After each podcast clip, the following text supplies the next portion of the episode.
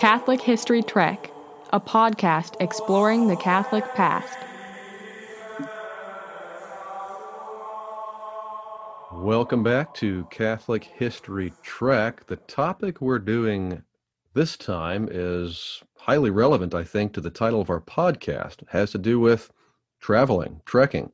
If you're a Catholic, chances are you've gone on a pilgrimage of some kind to a shrine or a church or something like that.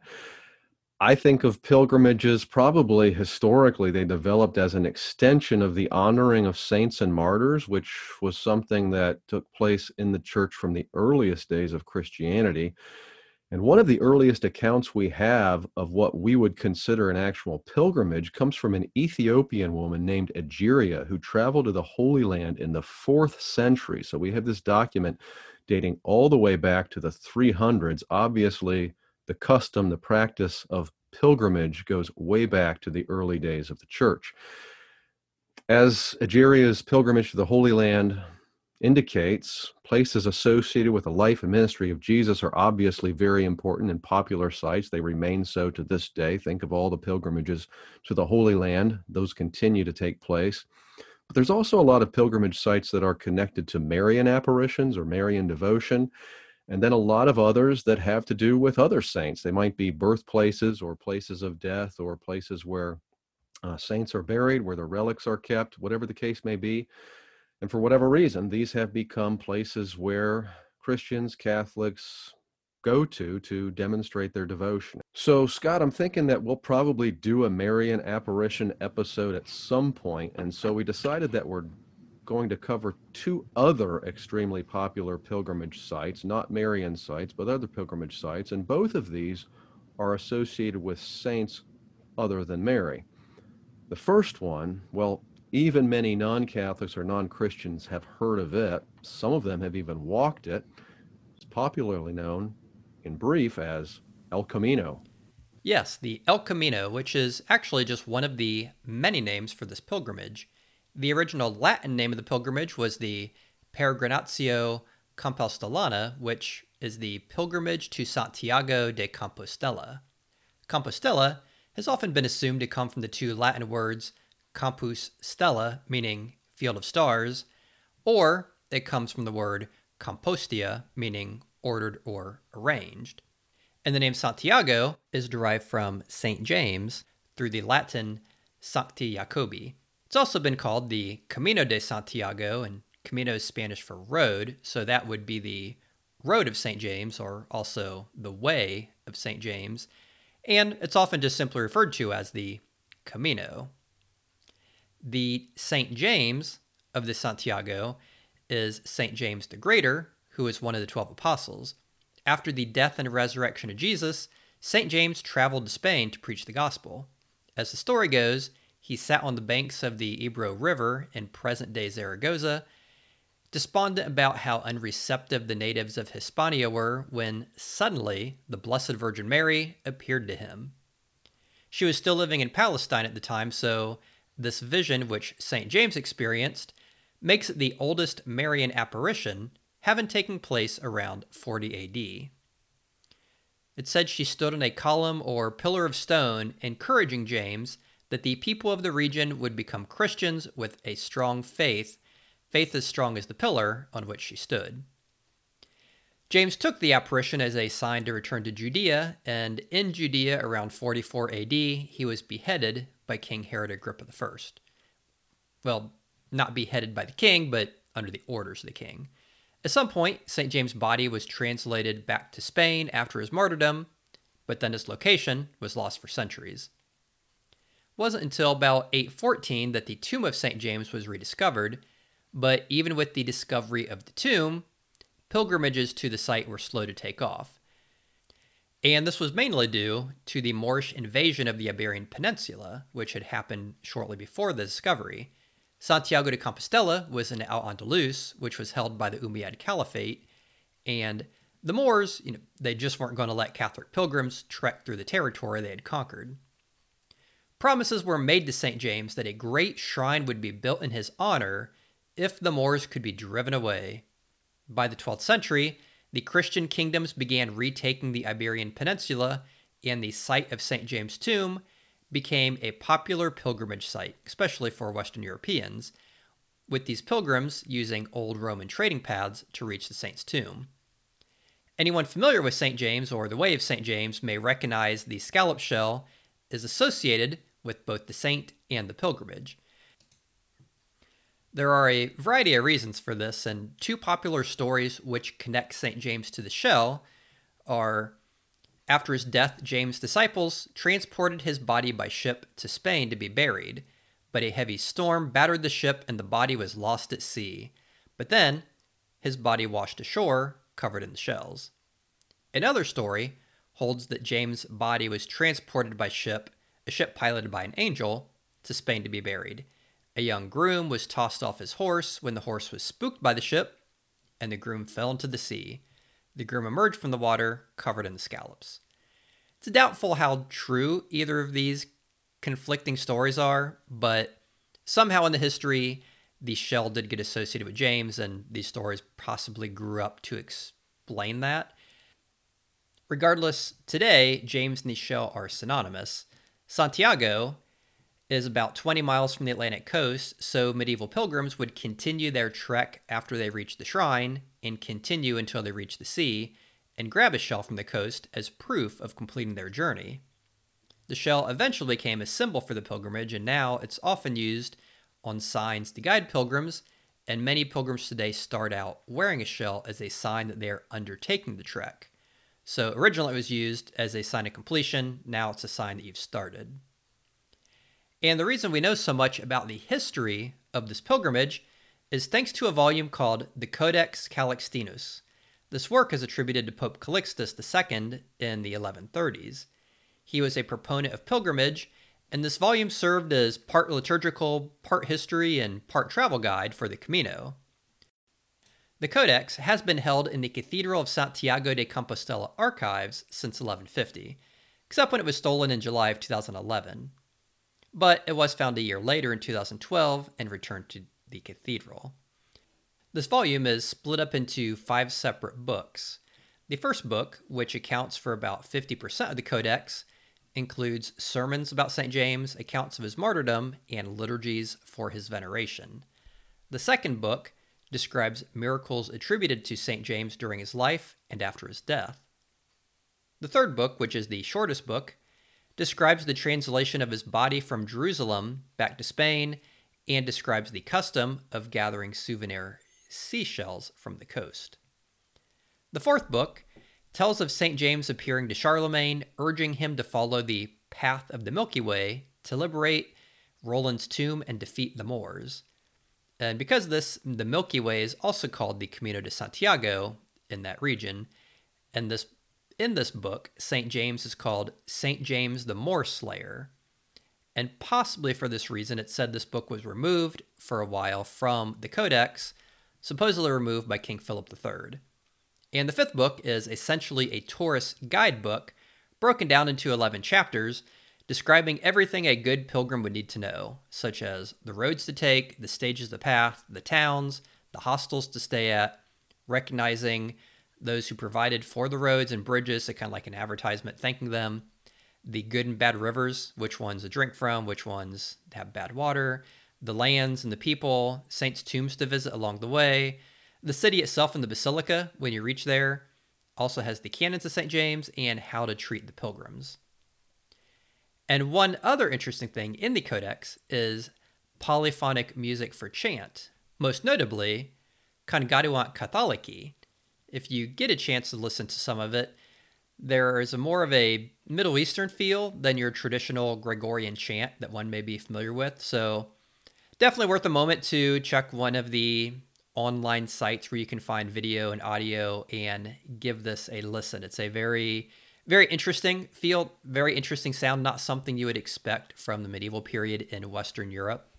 If I could jump in here, I appreciate yes. the reference to these early yes. chants. Um, as you know, I've been involved in my own parish with our Schola Cantorum, which is our uh, traditional music choir. We've been a bit on hiatus lately because of all the COVID stuff, but we hope to get back to it at some point. And i am pretty sure that I've heard some of the chants you're referring to, some of these earliest chants, um, and they are somewhat different from uh, from the, or I should say, the polyphony rather than chants. They are somewhat different from the polyphony that uh, Catholics are more familiar with, like the Palestrina stuff. Um, but I appreciate that reminder from you because I'm going to go back and check out that early polyphony and see if maybe we can sing that somewhere along the way. And speaking of the way, the way of St. James, it's kind of like a river in that there's not just one way, but there are many smaller creeks and tributaries leading to the ultimate destination of the Santiago de Compostela. And so different pilgrims start from different parts if they're coming from the east, the south, the north, and then obviously how far they want to walk along that path.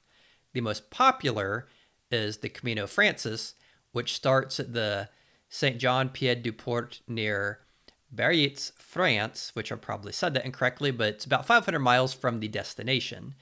And there are several paths in France which converge onto this location and then set out towards Santiago de Compostela. And there are many other paths in Spain. If you just pull up a map and look at the Compostela, it's very fascinating to see. It's not a particular path or a pilgrimage, it's actually many paths to get to the same destination.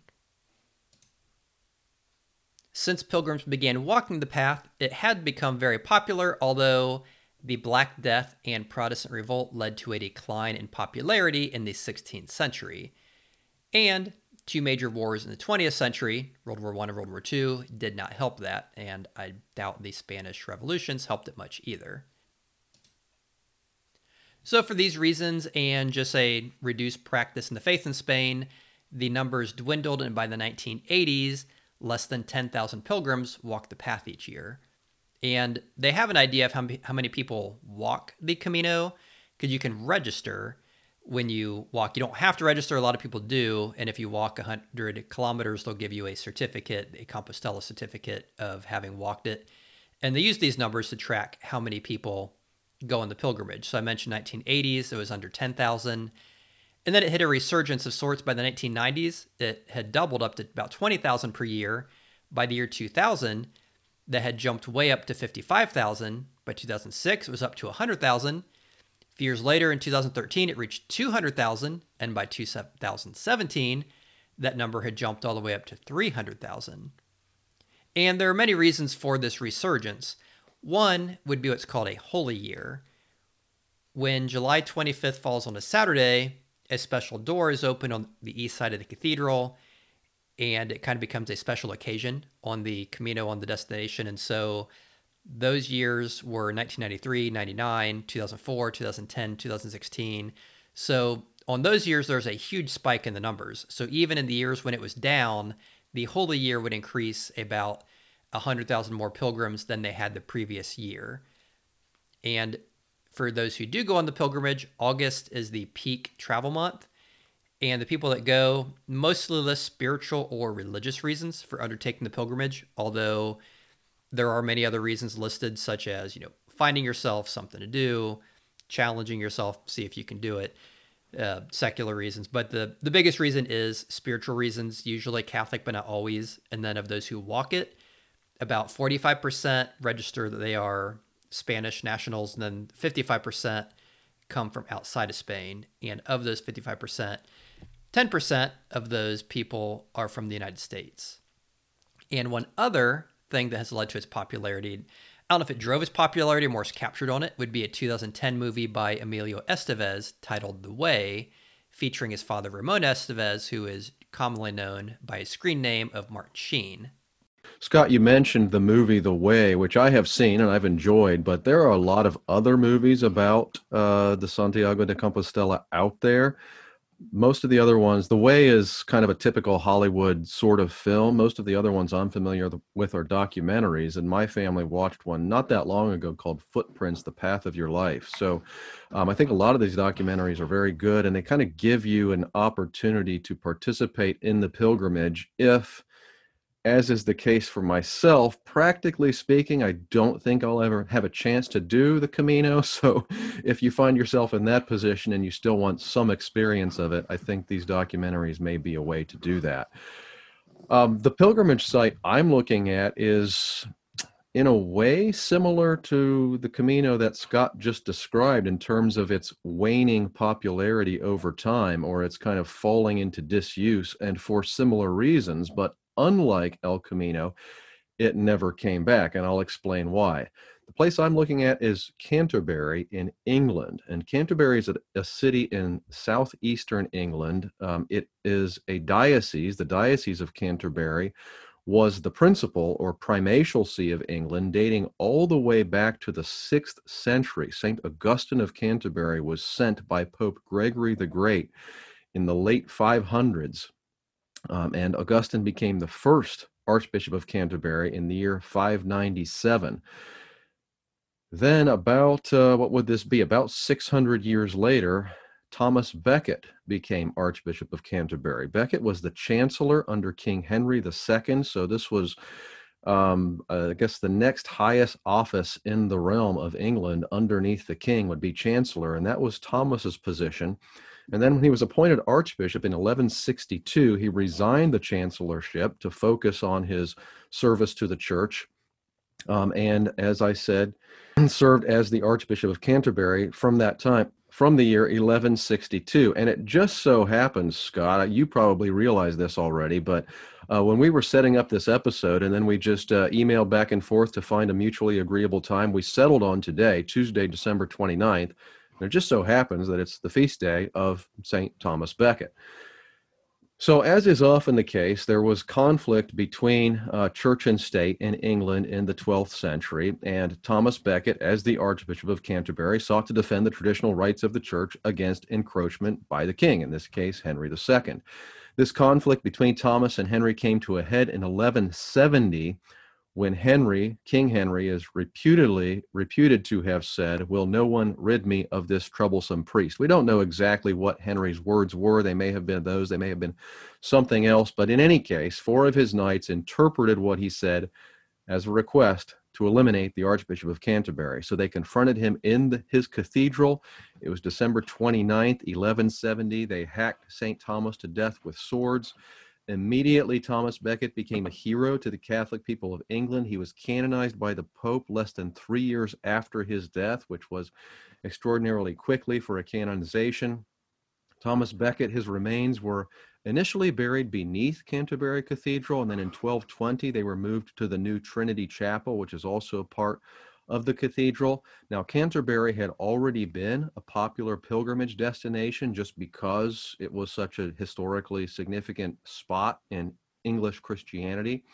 But once the tomb of Thomas Becket uh, was founded, the numbers of pilgrims skyrocketed. And so, over the next several centuries, it was one of Europe's most famous pilgrimage sites.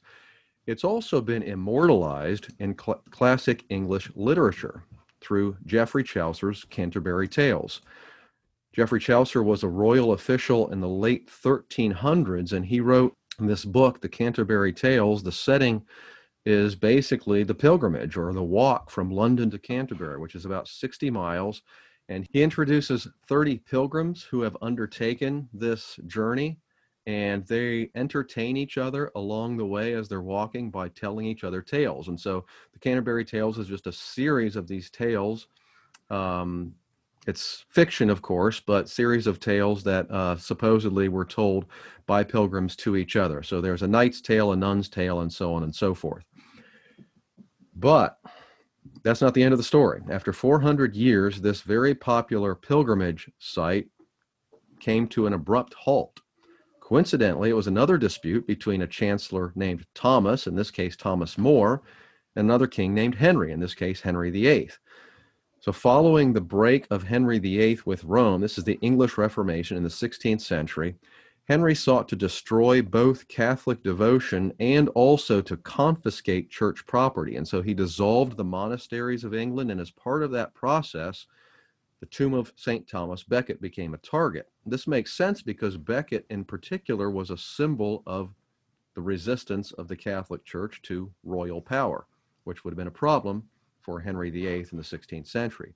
So he ordered the shrine of Thomas Becket to be destroyed. It was. They incinerated the bones or the relics of Thomas, and the king forbade the mention of Becket's name. That happened in 1538.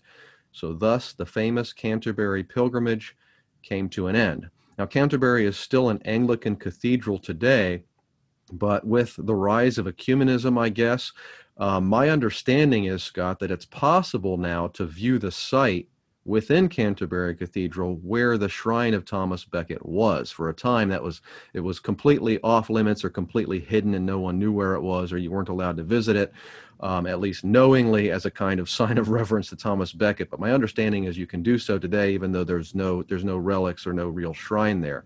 Um, but Canterbury Cathedral, this Anglican cathedral, also I discovered hosted a display of Becket's surviving relics in 2016. So some of the bones of the martyr Thomas Becket were sent outside of Canterbury or outside England to other places, and so some of those returned in 2016 um, for, I guess you could say, a kind of visiting tour.